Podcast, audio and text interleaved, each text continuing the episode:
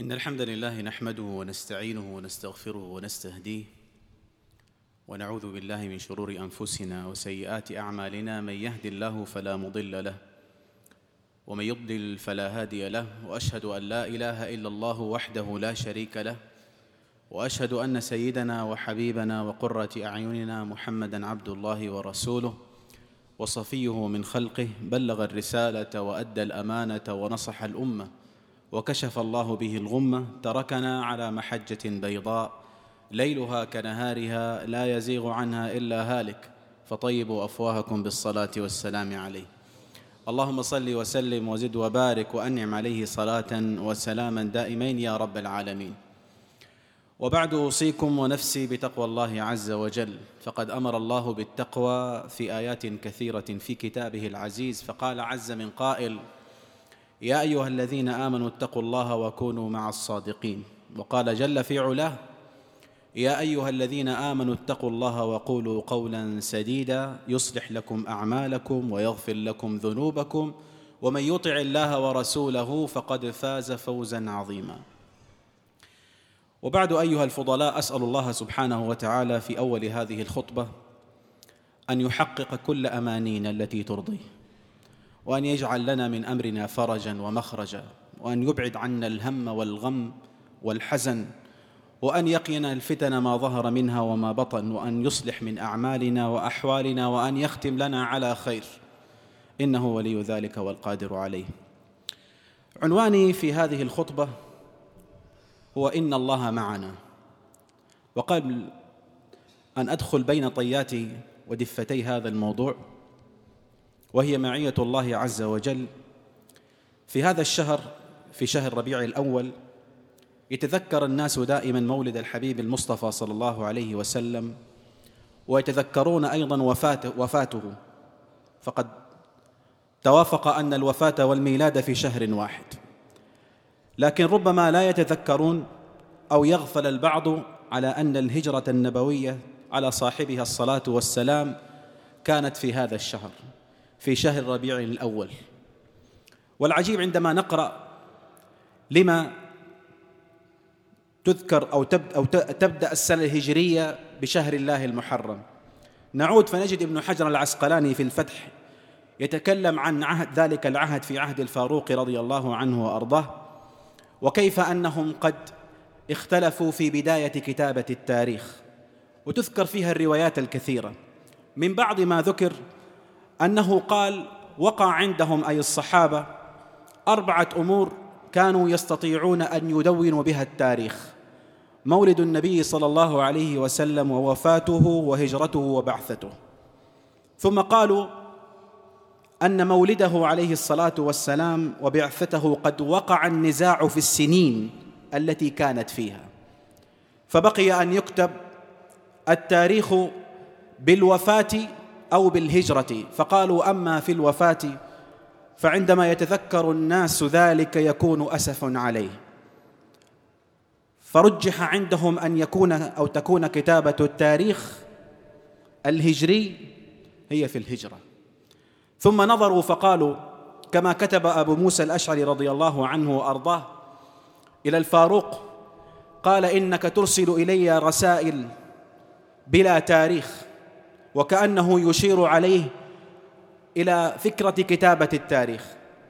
فجمع الفاروق الناس الذين كان يستنير بآرائهم ويستشيرهم في قضاياه وأمره فقال لهم على ماذا نكتب؟ فقال بعضهم بالبعثة. وقال بعضهم بالهجرة. فقال بل بالهجرة فذلك اليوم الذي فرق الله فيه بين الحق والباطل. ثم قالوا نبتدئ برمضان. قال بل بالمحرم عندما ينصرف الناس من الحج. اذا الهجرة النبوية كانت في هذا الشهر يا سادة في شهر ربيع الأول. والحقيقة الفوائد من الهجرة والاقتفاء من فوائدها وثمراتها الكثير. ونقرأ ما كتبه الكتاب والمؤرخون وكتاب السير. فنجد كثيرا من الصفحات وكثيرا من المعاني والقيم ربما غفلنا عنها أو ابتعدنا عنها. حديث اليوم لا أريد أن أسرد سردا ولا أن أتكلم عن قصة هي رائعة بكل تفاصيلها ولكنني أريد أن أتكلم عن هذا المعنى. إن الله معنا. من خلال هذه القصة قصة هجرة النبي عليه الصلاة والسلام إلى المدينة المنورة. النبي عليه الصلاة والسلام لنفهم هذه القصة من خلال القرآن. يقول الله عز وجل إلا تنصروه. فقد نصره الله. هذه الآية أتت بعد الآيات التي جاءت في سورة التوبة. عندما دعوا إلى النفير في غزوة تبوك يا أيها الذين آمنوا آمنوا ما لكم إذا قيل لكم انفروا في سبيل الله اثاقلتم إلى الأرض. تأتي هذه الآية بعدها بآيتين مباشرة. إلا تنصروه. أي إذا امتنعتم عن الوقوف معه والمساندة وأن تكونوا بين يديه وتحت, وتحت طوع أمره فقد نصره الله في, في ذلك الوقت يوم أن كان في الغار هو وصاحبه. هذا المعنى عميق وعظيم. الله معك عندما تكون أنت مع الله. إن طوعت حياتك وفق ما أراد الله وتمناه أو وفق ما أراد الله سبحانه وتعالى وأمر به طوع الله لك الدنيا. في تلك اللحظة الصعبة في تلك اللحظة الحرجة ينظر أبا بكر الصديق رضي الله عنه وأرضاه إلى قدمه إلى أقدام القوم فيقول يا رسول الله لو نظر أحدهم وهم وقوف على الغار إلى قدمه لرآنا. فيقول له النبي صلى الله عليه وسلم مطمئنا ليشيح في نفسه ويشيع هذا المعنى في بين خلجات نفسه عندما قال له يا أبا بكر ما ظنك باثنين؟ الله ثالثهما. إن الله معنا إذ يقول لصاحبه هذا ما جاء به القرآن. إذ يقول لصاحبه لا تحزن إن الله معنا. الله معك عندما تكون أنت معه. من المؤسف أننا عندما نريد أن نحقق مشروعا أو نقرر قرار أن نركن إلى أنفسنا وإلى قدراتنا وقواتنا ومواهبنا. كثيرا ما نركن إلى مواهبنا وننسى الواهب. كثيرا ما نركن إلى قدراتنا وننسى القادر. كثيرا ما نركن إلى قوتنا وننسى القوي. والله وهذه هي الخسارة الحقة. أن يركن الإنسان إلى نفسه. يقول ابن القيم الجوزيه رحمة الله عليه يقول الخذلان أن يكلك الله إلى نفسك وأن يخلي بينك وبينها والتوفيق ألا يكلك الله إلى نفسك وألا يخلي بينك وبينها. كان من دعاء المصطفى صلى الله عليه وسلم دعاء المكروب اللهم لا تكلني إلى نفسي طرفة عين. وأصلح لي شأني كله يا أرحم الراحمين. اللهم رحمتك أرجو فلا تكلني إلى نفسي طرفة عين. وأصلح لي شأني كله. هذا من دعاء المصطفى صلى الله عليه وسلم. كان يريد المعونة وأن الله معك. إن الله معنا فكان الله معه عندما احتاج إليه. كن مع الله يكن الله معك. عندما نستعرض القرآن نجد أن معية الله سبحانه وتعالى الخاصة بالمؤمنين لأن المعية معيتان معية عامة وهي معية الإحاطة والرقابة من الله على خلقه. اسمعوا سورة الحديد واقرأوا في قوله سبحانه وتعالى يعلم ما يلج في الأرض وما يخرج منها. وما ينزل من السماء وما يعرج فيها وهي وهو معكم أينما كنتم وهو معكم أينما كنتم. والله بما تعملون بصير. هذه معية عامة. معية كما يقول العلماء معية الإحاطة والعلم. أما المعية الخاصة فهي معية التدبير والحفظ والنصرة والتأييد. إلا تنصروه فقد نصره الله. اقرأ في قصة موسى عليه الصلاة والسلام. كليم الله. عندما قال له قومه إنا لمدركون. ورانا فرعون خلفنا مباشرة. قال كلا إن معي ربي سيهدين. كلا إن معي ربي سيهدين. وعندما خشي على أنفسهما موسى عليه الصلاة والسلام وهارون عليه السلام في أن يطغى ويخرج من تحكمه فيطغى عليهم فرعون. قال لهما ربهما مسليا ومعينا وناصرا ومؤيدا. لا تخافا. قال لا تخافا إنني إني معكما أسمع وأرى. ومن كان الله معه هل يخشى الخسارة؟ إن كنت مظلوما وكان خصمك ظالما. وكان خصمك بالقوى المادية أقوى منك. فتذكر إن الله معنا. إن كنت ضعيفا تشكو العوز والحاجة. وأقفلت بين عينيك كل وسائل المعونة المادية المعروفة بالنسبة لك. تذكر إن الله معنا. إن كنت مريضا قد قال الأطباء لك أو عن حبيب أو قريب لك ليس هناك علاج. فتذكر إن الله معنا. الله معك. الله معك إن كنت أنت معه. وإذا استعرضنا القرآن لوجدنا أن الله مع من؟ كيف نستجلب معية الله عز وجل لنا؟ نحن نقرأ هذه الآية. وربما جهلنا بعض معانيها. إن الله مع الذين اتقوا والذين هم محسنون. وإن الله لمع المحسنين. إن الله مع الصابرين. صبر وإحسان وتقوى وتحدث في كل كلمة ما فيها من معان وقيم ومبادئ وثمرات. التقوى يا سادة. أن تسير وأنت تستشعر ما يحبه الله ويرضاه. ليكون حليفك وأنيسك. وما يغضب الله يكون عدوك وبعيد عنك ومنك. الإحسان أن تعبد الله كأنك تراه. فإن لم تكن تراه فإنه يراك. الصبر أن تحبس الجزع في النفس. وتدرك أن كل ما يسير في هذه الأرض هو في تحت أمر الله وسطوته. كل شيء مكتوب كل عمل محسوب كل صغيرة وكبيرة هي بقدر الله وأمره وسطوته وقدره. فيؤمن الإسلام فيؤمن الإنسان ويسلم أمره إلى الله لرب العالمين جل جلاله.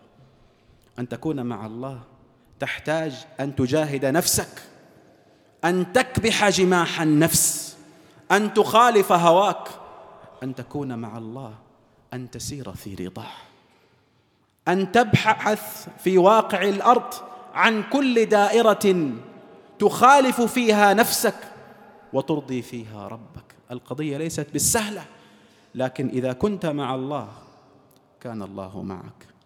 وفي عونك وتأييدك ونصرتك وإن كنت وحيدا وإن أقفلت الأبواب فباب معية الله مفتوح. أسأل الله سبحانه وتعالى أن يجعلنا في معيته وأن يرزقنا سبحانه وتعالى تأييده ونصره وحفظه ومعونته وألا يخلي بيننا وبين أنفسنا. وأسأله سبحانه وتعالى أن يوفقنا دائما لما يحب ويرضى. أقول ما تسمعون. وأستغفر الله العظيم لي ولكم فاستغفروه فيا فوز المستغفرين.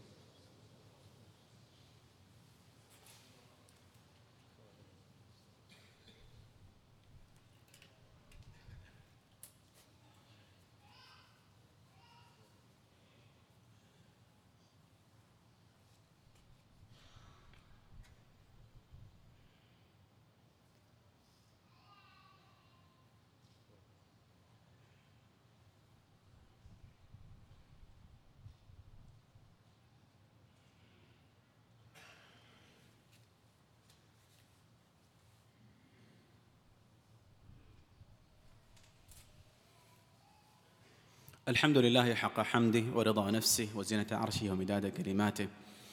لك الحمد ربي حتى ترضى ولك الحمد إذا رضيت ولك الحمد بعد الرضا وأصلي وأسلم على الهادي البشير والسراج المنير الذي بعث في هذه الأمة ليخرجها من الظلمات إلى النور ومن الجهل إلى العلم ومن الضلال إلى الهدى فصلوات الله وسلامه عليه. أن الإنسان يعمل بالأسباب الدنيا وأسباب النجاح وأسباب التوفيق لا يعارض ذلك أن يكون الإنسان مع الله. لكن ما يعارض أن يتكل الإنسان عليها فقط. والا يظن أن الأمر من قبل ومن بعد هو لله. وأن ولي التدبير هو الله. يوم حنين يوم, يوم أن اتخذت كل الأسباب المادية من عتاد وعدة وجيش عظيم. حتى دب إلى بعضهم من صحابة الحبيب صلى الله عليه وسلم العجب بهذه الكثرة وبهذا العتاد. فقال بعضهم لا نهزم اليوم من قلة. فكان الدرس الرباني. ويوم حنين إذ أعجبتكم كثرتكم. فلم تغن عنكم شيئا. وضاقت عليكم الأرض بما رحبت ثم وليتم مدبرين.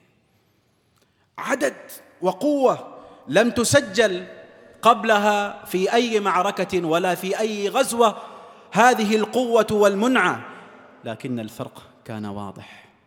الفرق هو أن يكل الإنسان نفسه إلى ما عنده. أن يظن أن الأسباب المتوفرة بين يديه هي كل شيء. وينسى أن الحاكم لهذه الأرض هو الله.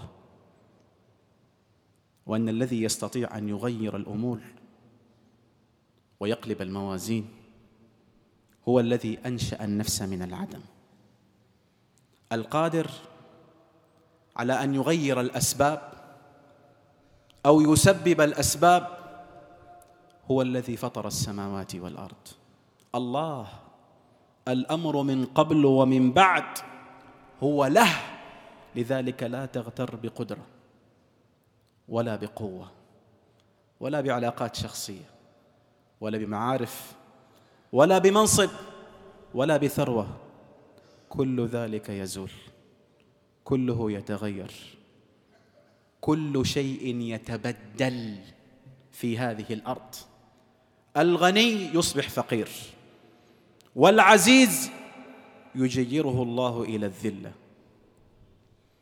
والذي عنده منعة يبقى وحيدا ليس معه أحد إلا من كان مع الله. كان الله معه. في تلك اللحظة التي شعر فيها الصحابة بهذا المعنى وأنهم قد أعجبوا ورأوا موازين المعركة قد اختلفت جاء النصر مرة أخرى ثم أنزل سكينته على رسوله وعلى المؤمنين. فكانت النجاة وكان الفلاح وكانت النصرة. أقول لا يغتر الإنسان بقدرة مادية مهما عظمت بين يديه لأنها ستزول. والذي يغير المقادير هو الذي كتبها. الله جل جلاله. أسأل الله جل جلاله بفضله ومنه وجوده وإحسانه أن يجعلنا معه وأن يوفقنا لمعيته وأن يعم حياتنا كلها في في رضاه وفيما يحب ويرضى. صلوا على الحبيب. فقد أمر الله بالصلاة والسلام عليه فقال إن الله وملائكته يصلون على النبي. يا أيها الذين آمنوا صلوا عليه وسلموا تسليما. اللهم صل وسلم وزد وبارك وأنعم على صاحب الوجه الأنور والجبين الأزهر. صلاة وسلاما دائمين يا رب العالمين. اللهم ارض عن الخلفاء الأربعة ساداتنا أبي بكر وعمر وعثمان وعلي وعن سائر الصحابة أجمعين وعن التابعين لهم بإحسان إلى يوم الدين. وعنا معهم بمنك وجودك وكرمك يا أكرم الأكرمين. اللهم اغفر لنا ما قدمنا وما أخرنا وما أسررنا وما أعلنا وما أنت أعلم به منا. أنت المقدم وأنت المؤخر وأنت على كل شيء قدير. اللهم يسر أمورنا واشرح صدورنا واختم بالصالحات أعمالنا. اللهم اغفر للمسلمين والمسلمات والمؤمنين والمؤمنات الأحياء منهم والأموات. اللهم اغفر لموتى المسلمين الذين شهدوا لك بالوحدانية ولنبيك بالرسالة وماتوا على ذلك. اللهم اغفر اللهم اغفر لهم وارحمهم وعافهم واعف عنهم وأكرم نزلهم ووسع مدخلهم واغسلهم بالماء والثلج والبرد ونقهم من الذنوب والخطايا كما ينقى الثوب الأبيض من الدنس. واغفر لنا اللهم إذا صرنا إلى ما صاروا إليه برحمتك يا أرحم الراحمين. اللهم كن مع المسلمين المستضعفين في كل مكان. اللهم اجمع كلمتهم على الحق والدين. اللهم أيدهم بتأييدك وانصرهم بنصرك المؤزر عاجلا غير آجل. اللهم كن مع إخواننا في فلسطين وفي بورما وفي العراق. اللهم وفي اليمن وفي سوريا وفي كل مكان. اللهم كن معهم بمعونتك وتأييدك. اللهم كن معهم ولا تكن عليهم. اللهم انصرهم يوم قل الناصر وأعنهم يوم قل المعين. واجعل لهم من أمرهم فرجا عاجلا غير آجل برحمتك يا أرحم الراحمين. اللهم آمنا في أوطاننا وأصلح أئمتنا وولاة أمورنا وأيد بالحق إمامنا. اللهم وأصلح له البطانة التي تعينه على الحق وتؤيده عليه. اللهم من أرادنا أو أراد بلادنا وبلاد المسلمين بسوء فأشغله في نفسه. واجعل كيده في نحره.